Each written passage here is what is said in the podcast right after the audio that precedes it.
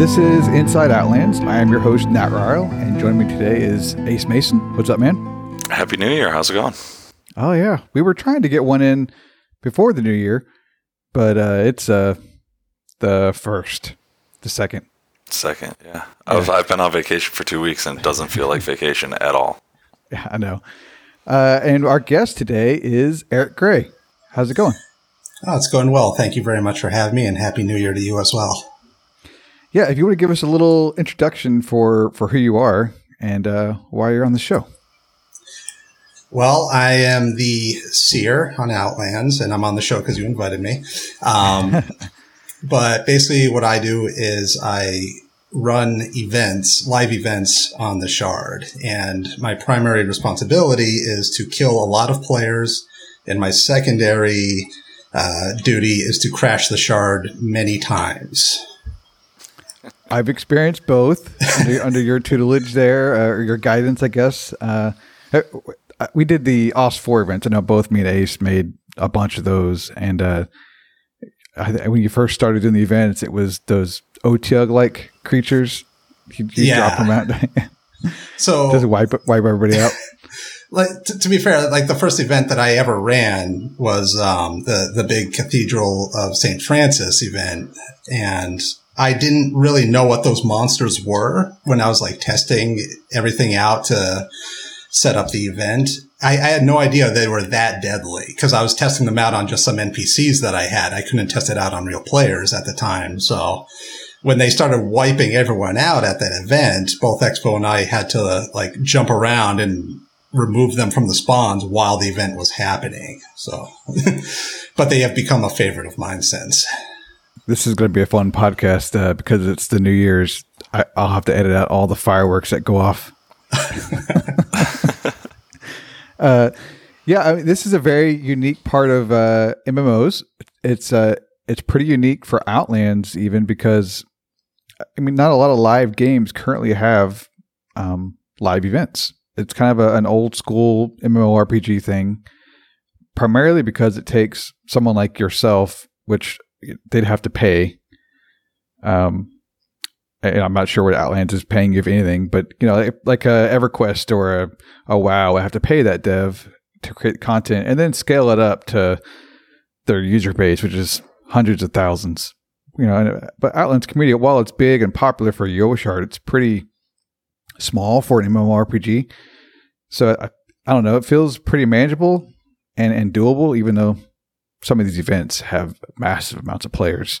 It, it can be a real challenge. Um, uh, we, we don't get paid uh, for any of this. This is something we just volunteer to do.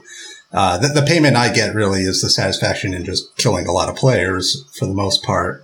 But it, it is... Uh, It, it is pretty challenging to run some of these events because they're, as you said, like scaling these events to so many players is can be really tricky. You never know how many people are going to even show up or how powerful the, the players will be, and it's it's a lot of hoops to jump through for some of these events. Yeah, so I, I don't think me and Ace are going to be critical of the events, but I think I've I've heard players be critical of them. I just.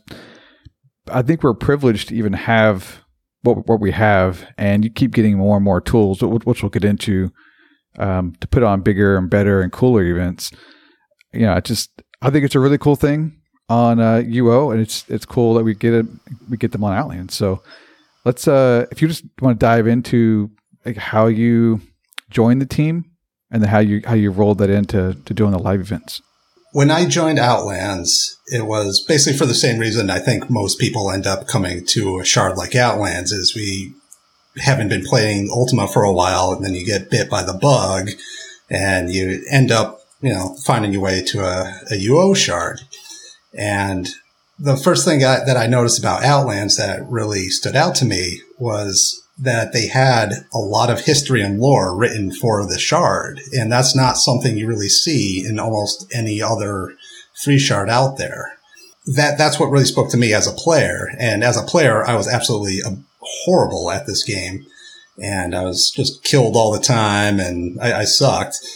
Uh, but what I enjoyed was exploring the map that Owen made and finding all of the little like details in the history that was already written, like, and finding like those parts of the map. And then I made the, the town guides and the, uh, the dungeon guides for the uh, forums, and o- Owen enjoyed them. Oh yeah. I enjoyed them. I think, uh, I think you talked about them on a past podcast. Those are awesome, by the way. Well, thank you. I, I, I spent a lot of time uh, trying to get like all those screenshots for them, which was way easier to do when I just decided to go as a ghost because I couldn't stay alive long enough. Wasn't a player for very long. Uh, overall, the gameplay really wasn't for me. So I, I messaged Owen one night like, hey, thanks, you know, thanks for everything. Uh, I really love the shards, just not for me. And I was, you know, ready to go my separate way. And then the next day, Owen messaged me asking me if I would be interested in coming on as a seer and, you know, basically running events and doing the kind of stuff that I do now. So that's basically how I got started in all this. So, uh, hey, you're not going to play the game anymore. Come, come admin for us. Yeah, basically. And then I was a counselor for a, a while before they hooked me up with all the, the privileges, you know, just to make sure I wasn't going to, like, make myself like one hundred million gold or something.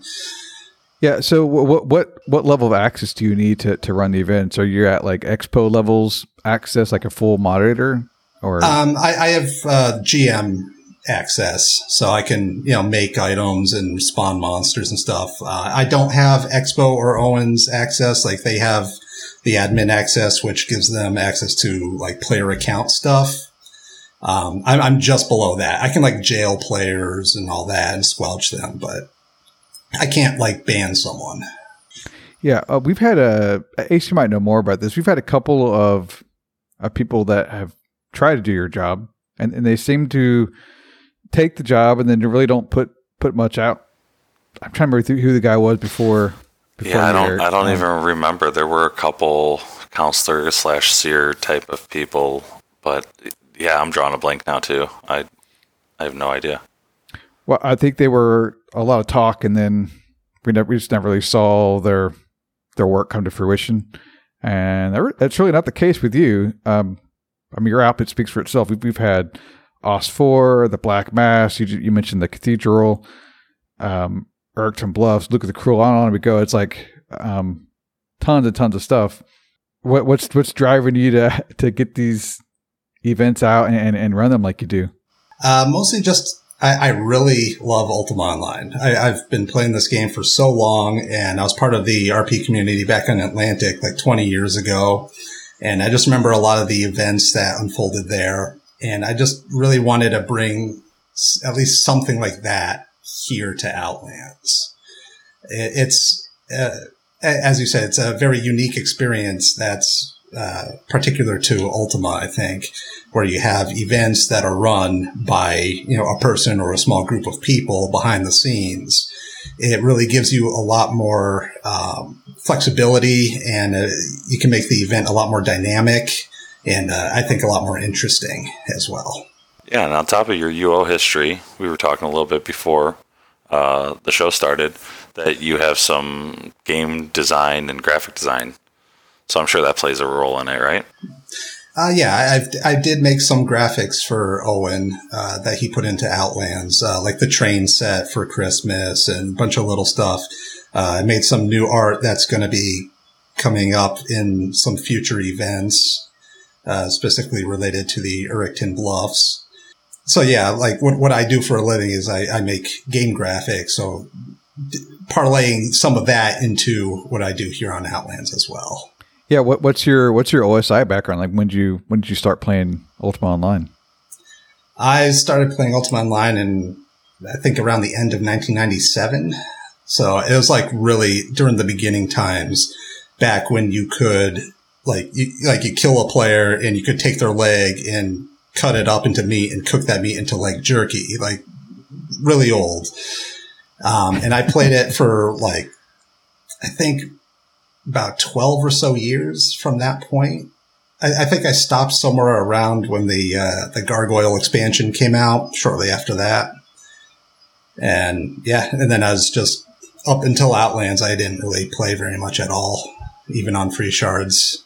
So you're kind of a, an O S I and then really skip all the way to getting the bug or the itch again with Outlands, huh?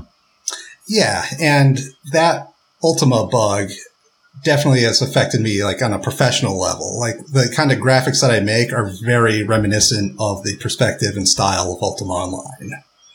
A huge influence there for me. So uh, can you go into some of the details for, for what what you do to prep and, and make these events and, and then maybe how you actually run them?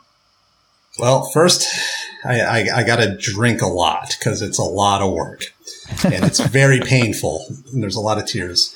Um, basically, I, I like first we usually as the, the staff kind of communicates back and forth, but it's, let's say, mostly up to me what the events are, unless Expo specifically wants to run something or Owen specifically wants to run something. When I get an idea for an event, I usually write up a summary of it. And that's usually shared with, you know, Expo and Owen and, and or Luthius if, if there's something that I need from him, like if he, if I need some new N P Cs or a monster or something. So a lot of time gets spent into just planning it before I even hop into the game. And once I have a, a good plan, I then do go into the game and I can work with the uh, the X M L spawner system, which is a very convoluted system. It's very archaic and complicated.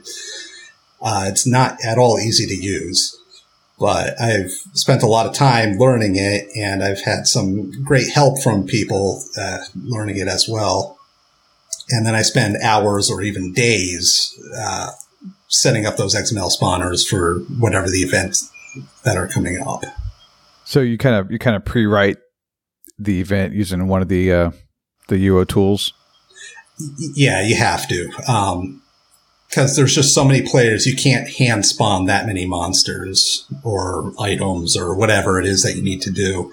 You have to, or at least I have to rely on the X M L spawner system to be able to cover like a large enough area or to give special abilities to a certain monster or to create like a specific amount of items that will uh, fit the number of players in the area. Uh, it, it's a necessary tool to use for me.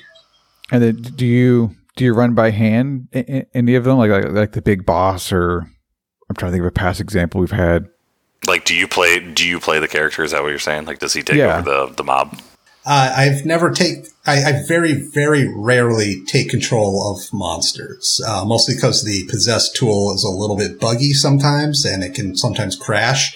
I, I never controlled like a boss or an event monster or anything like that. At most, I might control like a snake or something and, or, or like a, a, a dog, and then I'll follow a player around and like bark at them or something. But for the most part, it's something innocuous like that. I, I never really possess monsters to fight players. It wouldn't really be fair to the player either. What about their, their dialogue, or is it, is that all part of the uh, the X M L scripting? Uh, some sometimes it's X M L. Sometimes uh, we have a, a special command, the say command, and we can just have anything or anyone say anything that we want without necessarily having to possess them. Uh, we use that a lot. So you'll you'll have a lot of that like pre-written, the event script, not necessarily the scripting for it to have the event take place, if that makes sense. Uh, I'd say a lot of it's improv, because a lot of it's going to depend on how the players are reacting or what players are saying. So you have to kind of be quick on your feet with responses. How have you seen the player partic- participation change since you started doing these a little more regularly? I'd say that it, I mean, it does vary from event to event. Some, some events are, I guess, more look forward to than others. But overall, I'd say it's a, been a very healthy showing of players across, you know, like all events.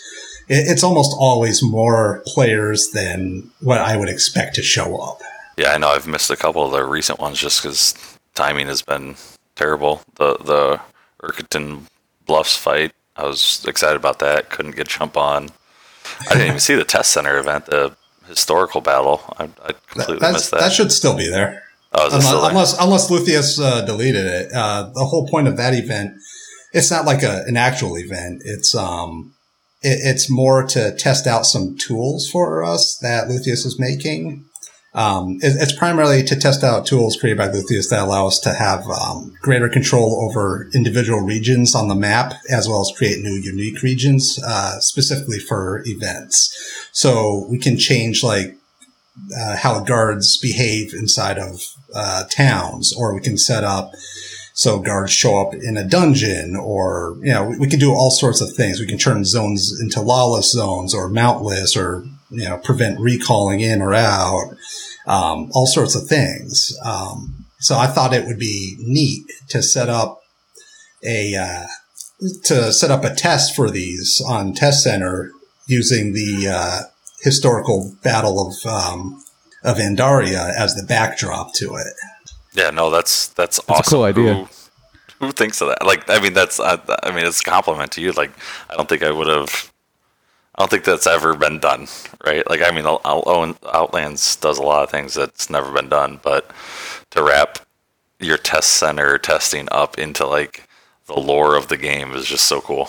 I thought it was a, an interesting opportunity, and it kind of reminded me a little bit of um, some of the things that would happen on the old uh, O S I test center when sometimes they would just go crazy and spawn tons of monsters or something. So it, it definitely reminded me of that, and I, I always thought that was fun. And this is kind of basically a no-risk thing for players to engage in. They don't lose anything, and they can restock instantly from the, the shelves that are right at the bank. So they can just go and fight monsters, and in a roundabout way, they're testing the system for us to make sure that it's not crashing the server or anything. So it's a, it's a win-win, I think. Yeah, I like that that Luthius is helping uh, code and give you more tools to to pull off even even more cool things on, on Outlands. Uh, I mean, I know you have a lot of tools now at your disposal, but I'm going to have to get in there and test this uh, this Battle of Andaria. I, I thought I had missed it. I didn't realize it was still up.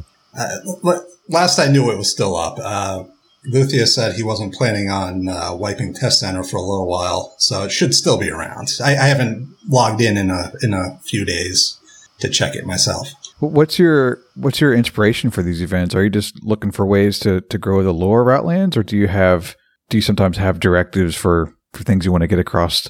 Sometimes, um, either Owen or Expo might want to get something across specifically, and they might ask me to do it. Um, other times, I just think there's the potential for to grow the history and lore of the of Outlands.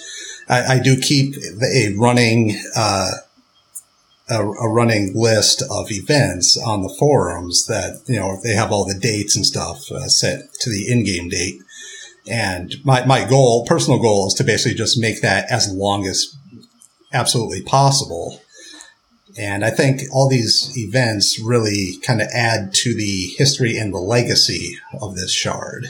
And this is something that players can participate in and become part of that legacy. Yeah, it's kind of like a live, living, breathing story. Yeah, it seems like you've really used some of the player R P and stories to, to spin into events like the Black Birthday. I think that was something B O V started when Mary Ruthless started, right? And you kind of spun that into an, an uh, live event. Oh yeah, absolutely. Uh, Mary, Mary Ruthless and uh, Sir Rendlesham uh, came up with it. I wasn't even aware of it. They they told me after the fact, and it was just just really awesome that they like made this story up and just ran with it and got other people involved to the point where it warranted a like a culminating event at the end. I was more than happy to set it up for them, and I, I think that event overall went well, even if it was kind of a a little bit of a shit show, as, as these events tend to go, because it's just explosions and dead bodies everywhere. But yeah, uh, the the player involvement is absolutely crucial, I think, and I'm a huge, huge fan of Uh, making events or changing things in game based on what players do or what, or, uh, certain goals that players may have achieved or not achieved, uh, for, from previous events.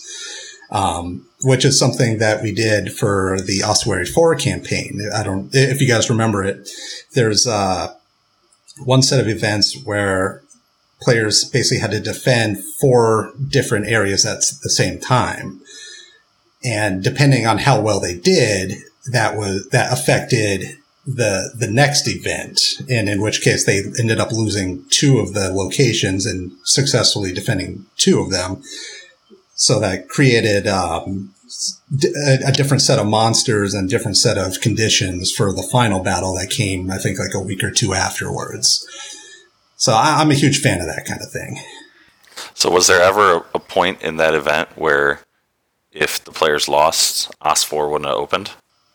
No, it, it was always going to open because Luthius already coded up the whole thing and Owen, you know, mapped it. There was no way it was not going to open, especially based on my, my personal whims. Uh, no, it was always going to open in that particular case, but that doesn't necessarily mean that's always going to be the case, you know, for things in the future.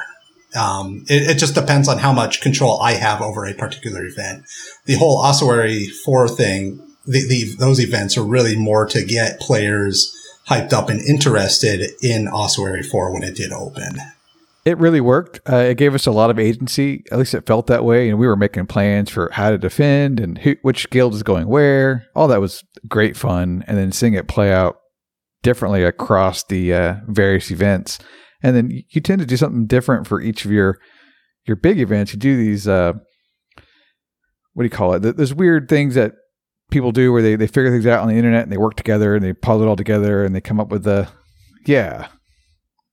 I've never participated in any of those, even with Outlands, but um, I do love them. Uh, so uh, I know a lot of players get way into it. Although it seems like so far we've cracked all of them really, really quick. Oh, like the puzzles. Yeah. Yeah, those puzzles. Yeah. Far, far quicker than I, I anticipated, for sure, especially the last one that I did. Um, I thought it would take longer, but I also wasn't planning on, you know, having like a group of players basically not get any sleep whatsoever and just like fully, full on dedicate themselves to solving it. And it was actually a lot of fun to watch them too, because at one point in the middle of that puzzle, one of the steps, um, was basically to, you, you had to become a bear, like polymorph into a bear to, uh, like have the next step reveal itself. And the way that the, uh, the clue was worded, like players, not everyone necessarily understood that. So they were like dragging bears over. They were talking to bears. They were bringing honey. It, it was just a lot of fun to watch players, you know, try to figure out these, the steps to the puzzle, and more puzzles are coming. Um, there's going to be one with, uh, the Ericton Bluff stuff. It's going to be a different kind of puzzle, and I'm not really going to say a whole lot about it because I mostly want players to kind of find that naturally. And yeah, I, I definitely plan on doing more of them. Yeah, they, they take a lot of time to set up, so I want to really make them as difficult as humanly possible. Because I think that last one dropped a little later in the day, right? And it was solved almost like by morning. I, I think it took somewhere between, yeah, it took somewhere between like eight to twelve hours. I expecting, I was expecting it to take days. Uh, I was proven very, very wrong. Um, but I, I guess I'm kind of happy to be proven wrong because it just shows just how intelligent some of the, the uh, players that we have are and how resourceful they are. Yeah, I know Path had like a secret channel that they were working in and like wouldn't tell anyone. And, and, and they, I was like, Jesus, yeah, freaking yeah, nerds. Pathfinders came in second on that particular puzzle, but they came in first on other ones too. Yeah. Yeah, I think people get hung up on, on not being a part of those solutions or, or having them done too quick, but they're they're really a nice way to involve the community, and that and they're also part of this live story that incorporates the actions of players. So yeah, I, I dig it a lot for sure. And I, I do understand where, where uh, some of the players are coming from. Like some players didn't even get a chance to to try to solve it.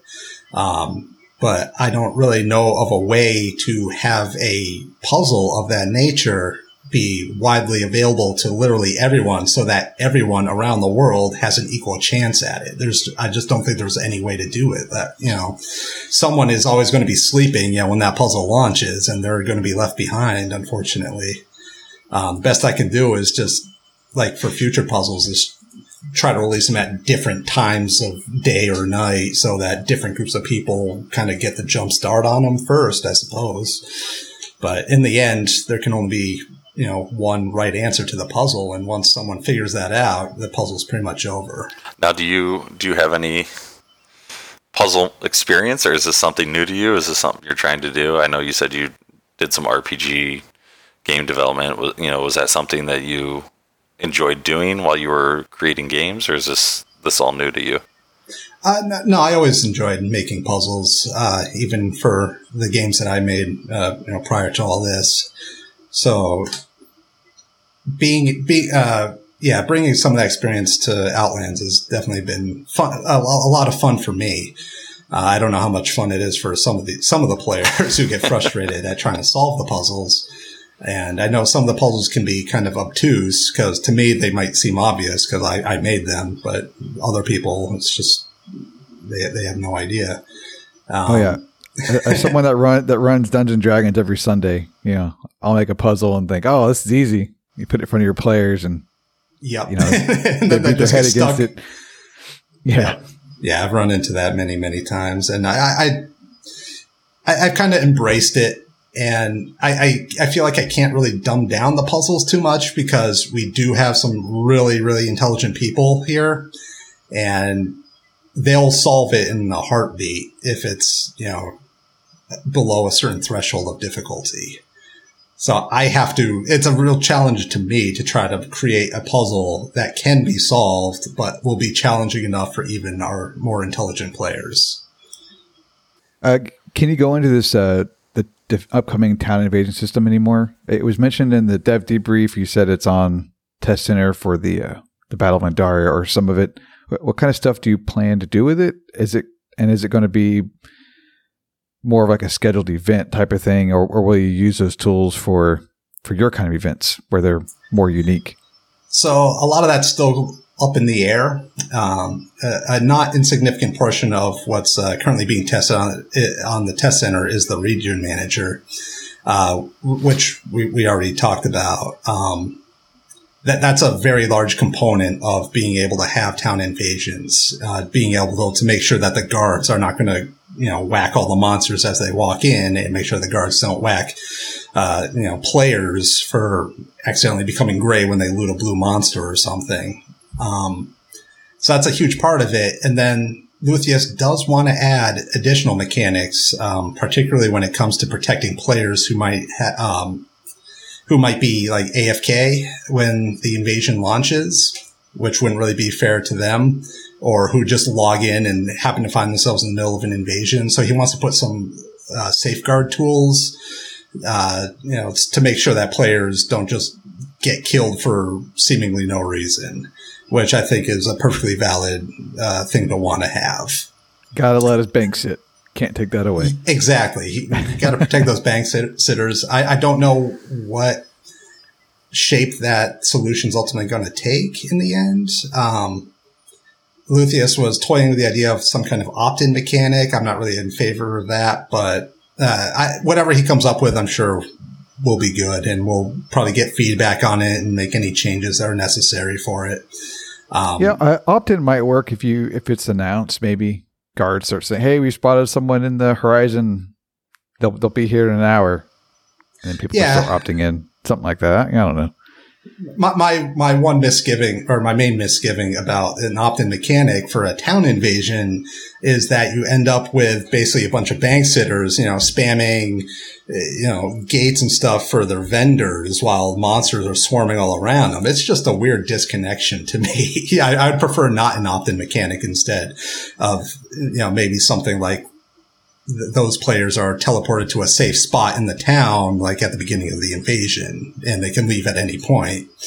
But I, I don't know uh, what's going to happen just yet. Uh, Luthius will come up with something. And is, is it going to be like a, a public quest type of thing from a from like a Guild Wars two or or a Rift Online, where where it has the town invasion happens and it's really a, a quest that involves anyone in the surrounding area? Um, I'm not really familiar. I, I haven't played those games, so I'm not really familiar with what you're talking about. Could you go into more detail? Yeah, it's, you know, all these new M M Os, they always get their big feature, but really all all it was is uh, an event happens in an area. And then any player in that area is kind of auto-assigned that quest. So it might be oh, kill, okay. kill twenty of this and kill right. the big boss, and everyone that is in the area kind of works together to chip away at it. Gotcha. Um, I, there, there's no plans to my knowledge of anything like that for Outlands. Um, probably the closest thing are would be like mini spawns that might spawn in, you know, somewhere in the overworlds or something, but n- nothing quite that scripted. I, I think would probably be implemented. Yeah. And then what, what would cause these town invasions? Have you kind of thought through any of that yet? Like what might trigger them? So that, that part's still up in the air. I, I uh, on a personal level, I would prefer them not to be like on a schedule. I, I think a town invasion is a very rare, should be a very rare thing and a special thing. And I think they should be meaningful. And I think, you know, failure or success of the players like during these invasions should have some sort of impact on the game worlds. Um, Lu- I don't know, Luthius might disagree with that. So, and ultimately we're going to go with whatever Luthius codes, but, uh, h- how I would envision it personally is they would be rare and they would be tied to a story of some kind. That's your bag. That's what you like to do. That is what I like to do. Yes, absolutely. Uh, I wanted to go over the uh, Urkton Bluffs and the, the fight with the Bloodrock Clan. Was that was that always supposed to be a fight with the Bloodrock Clan, or was it just an event that the Bloodrock Clan um, participated in heavily? So it, they weren't really supposed to go there. They they kind of were sniffing around where they uh, didn't didn't belong. Basically, what happened was uh, the the Bloodrock Clan. Uh, basically relieved a group of dead Purvillians and new militia of treasures that belonged to the uh, the orcs of Urkton Bluffs. And th- they should have just taken that treasure and gone home, but instead they decided to go over to Urkton Bluffs, and I couldn't let that opportunity go, so I, I one of the new monsters that Luthius has made for me for the upcoming Urkton Bluff stuff is a orc suicide bomber. So I, I had a few of those waiting for them, and they've never seen that monster before. So it was a lot of fun to watch the the orc suicide bombers run up to the Bloodrock Clan and then set themselves on fire and explode and kill a bunch of them at once. Um, that's all that really happened during that event. It was a little bit impromptu. But there's going to be a lot more stuff coming from the Urkton Bluffs uh, in, in the near future. I was just waiting till after all the Christmas stuff before I really started introducing more. Yeah, I, I was curious, like how, how much you, you worked with them and, and where where it went off the rails.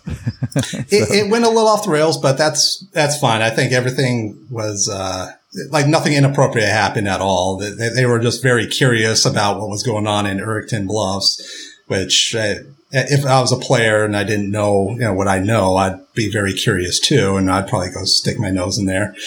And, you know, they just happened to get their nose bit when they did it. But th- there's going to be a lot of new stuff coming from that area uh, very soon. And the only other thing we, we really haven't talked about yet is uh, Luca the Cruel. That's, that's kind of been going on here or there. It seems to always come up when I'm, Could we be ping our Discord for it usually? I'm, I'm either in the middle of something with work or, or I'm in the middle of something with Outlands where I don't want to go over there and check it out. So I've not been over there to see it yet. Um, but you want to go over like what's what's happening with that, with that event, maybe what it's leading to. Yeah, I did I did one and it was I, same thing. Like every every time it pops up, I'm like, I'm in the middle of something, can't do that now. Yeah, so the, the idea behind uh, the Luca the Cruel thing, and it's kind of been hit or miss.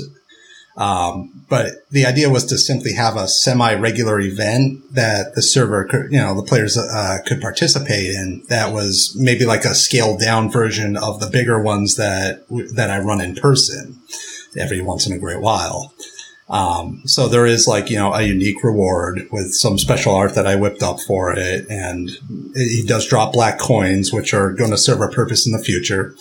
Um, But for the most part, I put them on a random timer that, so after he's defeated, it's, you know, between like thirty and fifty some odd hours before he comes back. And it seems like he always comes back like really early in the morning when no one's around. So he just kind of sits around a lot of times doing nothing. And, or he, you know, pops up when something else is going on and everyone's busy. So it's, it's been hit or miss, but he's been killed a lot of times. And I, I see how many, uh, black coins and stuff that are out there now. Um, so people are doing it, but I don't, yeah, I don't know. It, it's been kind of lukewarm overall for Luca the Cruel. And, uh, I, I'm kind of thinking about other things that I could do with him to make it a little more interesting. I know um, one time I'm, I went, it was in a terrible spot. It was just like the smallest little area you could possibly fight a monster in. And it was just a, it yeah, was a shit show. That That's a huge, huge problem I run into for any of these events. Because I love Owen's map. It's so detailed. But the problem is all the spaces are so tiny and constricted. Like, there's not that many areas that are, like, big and open that are not filled with player houses, and I don't want to spawn boss monsters in the middle of, like, player housing, because I just, that would be an even bigger shit show, I think. Yeah, he loves uh, his one-tile pathways. He does love his one-tile pathways, and I give him shit about that quite often. uh, but, yeah, the there's a very limited number of spaces that I can really utilize for larger events such as that. So fighting him in a small area is kind of inevitable, I think. Yeah, I think that, and we actually got a community response. Um, I believe the, the the spawning of the loot on the ground was off-putting to some people because it was just then a scavenger show. Mm-hmm. You know, who's got the best the best ping and the fastest scavenger agent. Right. Um, so, I mean. I, There's only like so many different ways you can distribute loot to people. There's, you can have it drop on the body, in which case you get people complaining about, you know, script looters and people just being able to loot super fast and getting all the good stuff right away, which is why I changed, uh, why I had uh, Luca uh, drop, you know, everything spawns all around. At least there's a random chance that it might spawn next to you, you know? Oh, yeah, for sure. So, there, so there's, uh, a lot of R N G related uh, to that kind of uh, looting. And then what some players want are they want, you know, an item directly into their backpack, which I'm not a big fan of at all, because uh, that feels a little too trammeled to me. But then you also just will end up with a lot of thieves hiding in the corners until the end of the event. And then they just come out and swarm people's backpacks, and it'll be a, a whole different shit show. So it, it's kind of, you got to choose your poison. And for Luca the Cruel, the, having the item spawn on the ground is that particular flavor of poison. Yeah, I, I didn't particularly mind it because I happened to die right before he he uh, he died. So I got back up and I was like, well, I lost all my stuff. That's, that was a waste of time. And then I walk over and there's a bunch of stuff all over. So I'm just like grabbing stuff as quick as I can. I think it was one of the first times he popped. So no one really knew what was going on. So we're all just grabbing stuff, and I didn't have anything on Scavenger. I wasn't expecting it. So, and it, it was spread out enough. Yeah, I did change it up a little bit so that he will also spawn stuff ha- like about halfway through the fight as well. So instead of having people just kind of wait like until the very end and just, you know, not fight at all and just swoop in and collect stuff, now it's all kind of distributed throughout the fight a little more to hopefully reward people who are uh, actively engaging in it. Yeah, I, I think the only yeah. other way really is the, like the Ankh tokens and the the um, guild point rewards. Like, that's not a bad system. Um, it I think. I don't know if those are stealable. Are they from a th- by a thief? Because they're kind of bound to you. The um, there are parts of Ankh tokens that are, it, but it's like in a window, right? I think. So I, I can't use the Ankh system though, because that's like very specifically coded for the uh, the shrine system. Um, the best I could do is make the the skull tokens, which behave I think a little bit differently yeah. behind the scenes than the Ankhs do. Well, maybe but, Lith can whip you up like a new token system. It'll be like the the event tokens or something, because he's got the he's got the guild point tokens and the Ankh tokens, and maybe he can make you a, a event token or something. I mean, in, in the grand scheme of things, I think having, you know, this one particular optional event, you know, have random loot spawning, I think that's fine. Uh, I mean, I, yeah, I don't really see a problem with it. it. It is what it is. I mean, like I said, I got a chance to grab stuff that I probably wouldn't normally have gotten because I happened to die and I got up. I was like, oh, free loot. Cool. Yeah, so, and, and the, I mean, the alternative is not having the event and not having the loot. So exactly. exactly. So yeah, that's that's that's why I was trying to head up when we started the podcast, because you know a lot of players get hung up on, oh, I showed up and my rewards weren't good enough, or I showed up and died a whole bunch to these uh, O T U G-like spawns. That that event's awful. Never going. Never going again. Um, or for the Luke of the Cruel, I don't like how the loot is. They're bad, not doing them again. And I think it's fine for these one-off things to be unique how they are, because the, the living, breathing story that players participate in is a big enough win that all the downsides uh, and learn and growing pains of it are worth it in the end. Because uh, otherwise, you don't you don't get this stuff. Um, I think it's really unique and cool. But what do you got planned for the uh, for the future? Like, what, what what are you working toward? It sounds like it's it's Eric's and Bluffs, but is it, is it anything else, like a new dungeon or a new levels? So the Eric's and Bluffs stuff is uh, it, it it's reasonably big. It's basically like it's not quite a full dungeon. It's like about a half dungeon, I'd say, or you know maybe two thirds of a dungeon in terms of size. Um, Owen did a great job with the, the map, and apparently the map's been around for a while and they just never utilized it. So Owen, you know, just gave me permission to kind of go wild there. So Luthius gave me some new monsters, and I've also re, uh, reused some old monsters and gave them new skins. And, uh, so there'll be a, a basically a new dungeon, uh, for Ericton Bluffs with a, you know, its own boss and mini boss. But it won't be tied to the main boss system. Like, you won't get a token, but there will be, you know, unique rares that will only drop in Ericton Bluffs. And it's going to be a very challenging dungeon.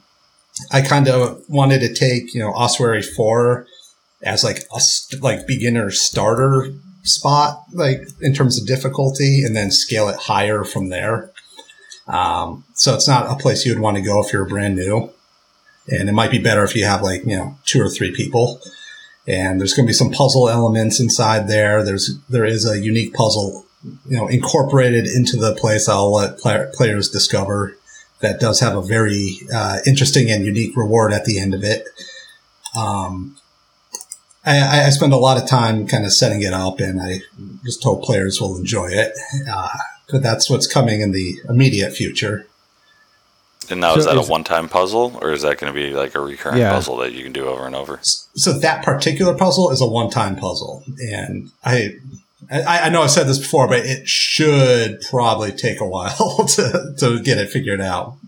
Um, but we'll we'll see. Uh, but that that is a one-time puzzle, and there's but the puzzle elements to the uh, rest of the dungeon are kind of built into the dungeon and will always be there. Yeah, is this is this going to eventually be a dungeon players can just farm in whenever they want, or is it yeah, is it kind of yeah. an event dungeon type of thing? No, it's a place that players will be able to just go to whenever they feel like it. Yeah, I, th- I think the original plan, and Owen can yell at me in P Ms later if I'm wrong, but he he had an idea to release a full orc dungeon, but he just got pissed at the tile set and the lack of cool mobs and, and the lack of orkiness to create a full three-level dungeon. So he just kind of said, ah, screw it. Put it on yeah, the back burner he, and never really he, went he back to it. Yeah, he didn't do three three full levels. He did, like, basically two decent-sized levels, which is why I say it's like two-thirds of a dungeon. So it's not like an official dungeon, how, like, Aegis Keep is a dungeon or, you know, Darkmire is a dungeon. But it is a place that's going to have some very challenging monsters and some very, very unique loot. Um... For and players will be able to go there, uh, you know, whenever they feel like it, and it could just be another high-end area for people to farm. I mean, you guys wow. should make it lawless. Give it make a, make a lawless dungeon. That would be pretty neat. uh, that's cool. So it's going to have its own boss too, huh? Yep, uh, Goth Yubgub is the the boss there. He's the guy from the. history and lore page, I decided that it was time for him to show up and start doing something. Uh, and, and then I, the, the other question I had is, do you have any, do you have any information on how the kin masks are, are going to work? Because I was in the, the dev pipeline. We've not really had any details since then. It does sound a little unique, but like uh, various role-playing guilds want to wear a kin mask. Like, how would it work if the orcs were to put on an orc mask? And so, and no, it works. I remember when Eric first started, this was a hot button topic. Yeah, I, I wanted kin masks like right from the beginning. I always thought they were great on, you know, back on the O S I servers, they worked, uh, you know, you put on the mask and orc mobs wouldn't attack you. And if you attacked an orc mob, it would explode and damage you and hurt you or, or kill you or something like that, which I thought was a good trade-off. So you couldn't really abuse it to, you know, farm those monsters, you know, for free or anything. Um, Luthius has a much different vision for what the kin masks are supposed to be. He wants them to basically, you know, be purely cosmetic and I think change like what sounds your character makes, which I, I don't know. Maybe that's enough for the, you know, the role players out there. Uh, I, I would have preferred the, a version that was more like the O S I ones, though.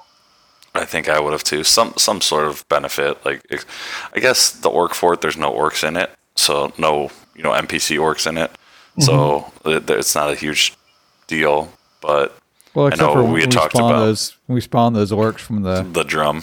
Yeah, you, you gotta fight them off yourself. Yeah, but I I would have liked something. I know we kind of talked in I think it was a role playing channel that.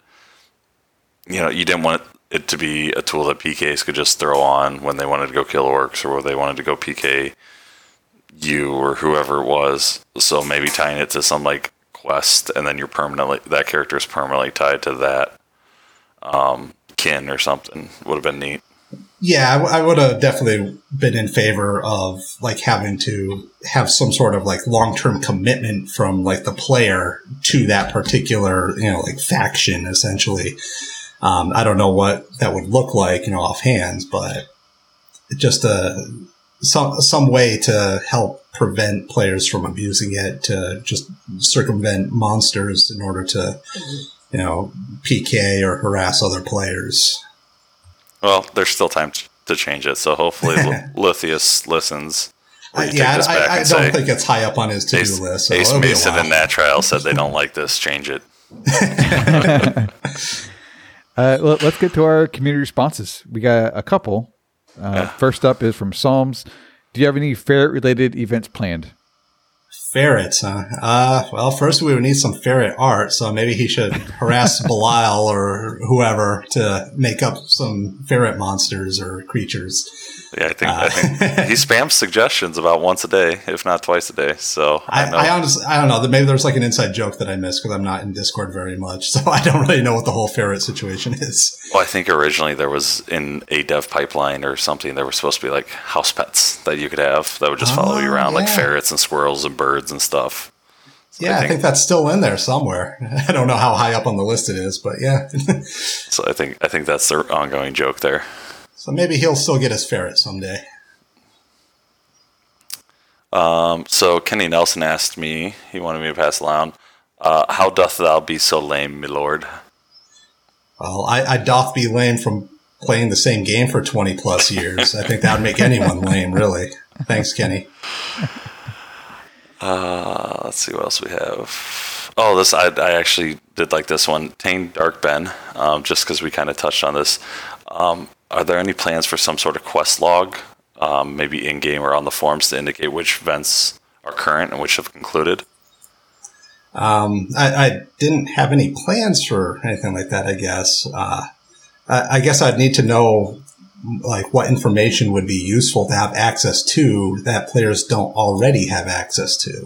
Um, events are mostly a one and done thing where, you know, once the date of the event elapses, it's basically over. And those are always announced, you know, on the forums and in Discord. Um, the only different one is Luca the Cruel, uh, at, at the moment. And, you know, even on the forum, it says, you know, this is a, a recurring event and that one gets broadcast.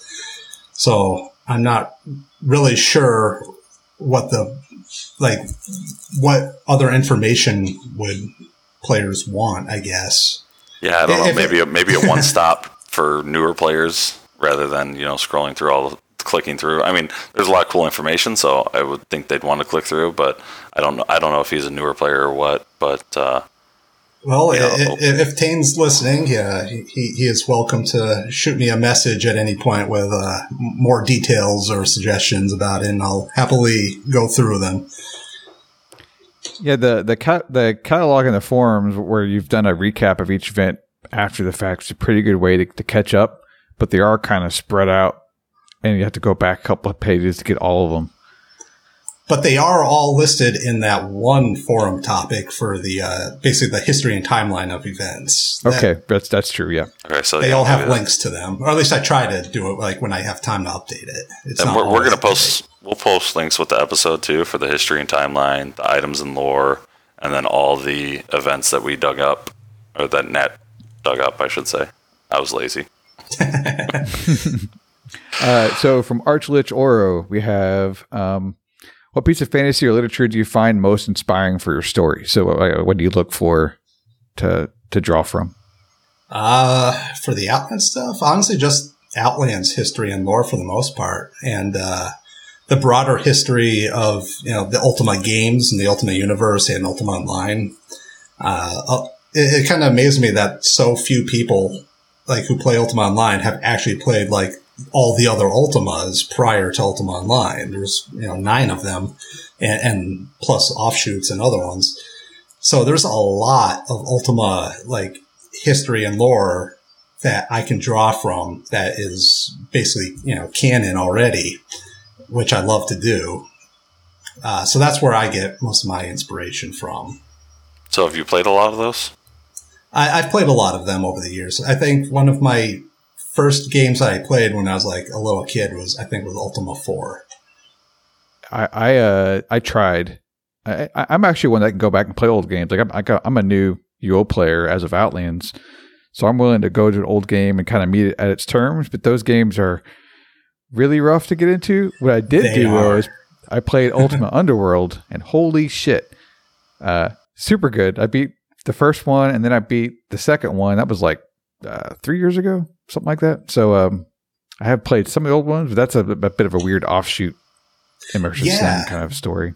But they're I, I love them so much. Uh, the they, they come like all of the Ultima games basically come with like books, and uh, I don't know if you read them, like especially with the for uh, the Underworld series, uh, but they're particularly interesting. And I, I don't yeah, know. I, those, I those aren't made by Garriott, so I'm kind of like. The ones I, the old ones I liked weren't, weren't even really official. I don't know. The, they're they're official, the Underworld ones. uh, so another from from Archel Toro is, if you weren't limited to Outlands lore, what story do you wish you could tell? If I were or were not limited, we're not, we're not to Outlands lore, um, but still, you know, sticking with like overall Ultima stuff. I, I'd, I'd still probably draw from Ultima. I mean, I, there's just so much to go with there.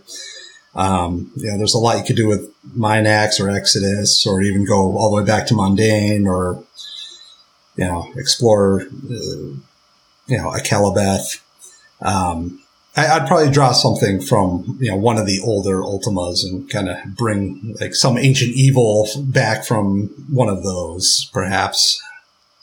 Uh, he's got another one. What, what's your favorite fantasy lore monster? Uh, hmm. Well, from the Ultima games, I always loved the, the Zorn. They're the weird, like, rock-eating monsters that can kind of phase through things. Um, and I always loved Ult- the Ettins from Ultima Online. I don't know why. Just the big two-headed giants were just always looked cool to me. Um, outside of Ultima, I, I was always been a big fan of the Tarrasque from D and D and the uh, Gelatinous Cube. Yeah. Those were always my favorites. And his last one, do you play D and D? I haven't played it in many, many years. Um, I, I moved away years ago and you know, left my friends behind. Uh, I don't really have anyone to play with anymore, so uh, it, it's been a long, long time since I played. I, I have played it though in the past. So with the advent of the, what is it, the tabletop simulator, do you have plans to maybe get back into it? I don't really have plans. Uh, I, I'm not really sure if I have much time these days. You know, real life is kind of a, a bugbear. Yeah, I, I was going to suggest uh, if you ever get the itch like you got with the Euro uh, tabletop simulator or like Roll twenty, Fantasy Grounds are really good ways to kind of dive back into the hobby. But you do need, you know, a day a week to kind of carve out for it, I guess. Uh, you you want to do the last one from a uh, script, Ace? Sure. he's got so, he's got a uh, he's got a, a bean to pick or whatever. Yeah, he's he's definitely yeah yeah he's got. Um, so west of Shelter Islands lies a small garden pseudo town. Marketing Ruin here labels it Sanctuary, yet the P O I is named Shelter Haven. To make matters worse, the path towns of Haven and Shank- Sanctuary reside within Avedon at a completely different location. So what's the real story? Ooh, asking the tough questions. Well, uh, script was uh, never supposed to connect the dots to this particular particular conspiracy that goes straight to the top that leads to X-West Casa there. Um, no, uh, this is really, I think, a case of too many cooks in the kitchen. I think Luthius or Owen or wh- whoever originally named the region, you know, they named it Sanctuary. And then I think Luthius named the, the P O I Shelter Haven. And I, I honestly don't know why. Um, and I know when I was a player and I just started and I was looking at the map, it was also called Shelter Haven at the time. And I don't know if the Pathfinders named their town Haven, you know, prior to that or afterwards. Like I, that all kind of happened before I was even here. So I have no idea what is going on with that. And we should probably just burn it down and start over again with it. All right, who we got, yep. Who do we got to talk to? I, I'll happily burn it down. I mean, okay. Once we get those region controls, I'll burn it down, turn it into a lawless zone, and everyone can have a free for all. There we go. The starting island is now a lawless zone. Have fun, noobs. All right, I think that's it. So, uh, thanks, Eric Gray, for, for coming to the podcast and and going over all the things you do, and all the hard work you put in. I mean, just from us, me and Ace, we really appreciate all the work you do. We love this stuff tremendously. We're always talking about it. Um, I, I mean, these are, uh, I feel like they're a treasure, and, uh, you know, I, I can't wait to see more. I, I really appreciate that. And, uh, I, I hope, you know, all, all the other players do enjoy the content that we create as well. And thank you guys so much for having me. Yeah, these, these a, events are so honor. Uniquely Ultima Online that, to have a server without them is a disservice. So we, we do appreciate everything you guys do. Well, thank you very much. Uh, so you can find links to our show and uh, on the Outlands forums. We have a thread there. Um, we also have a link to our Discord. And if you join our Discord, we, we post updates and you can listen live. You catch us live. You can also leave us and our guest feedback and, and get in on these community responses. Thanks, everybody. See you all next time. Good night.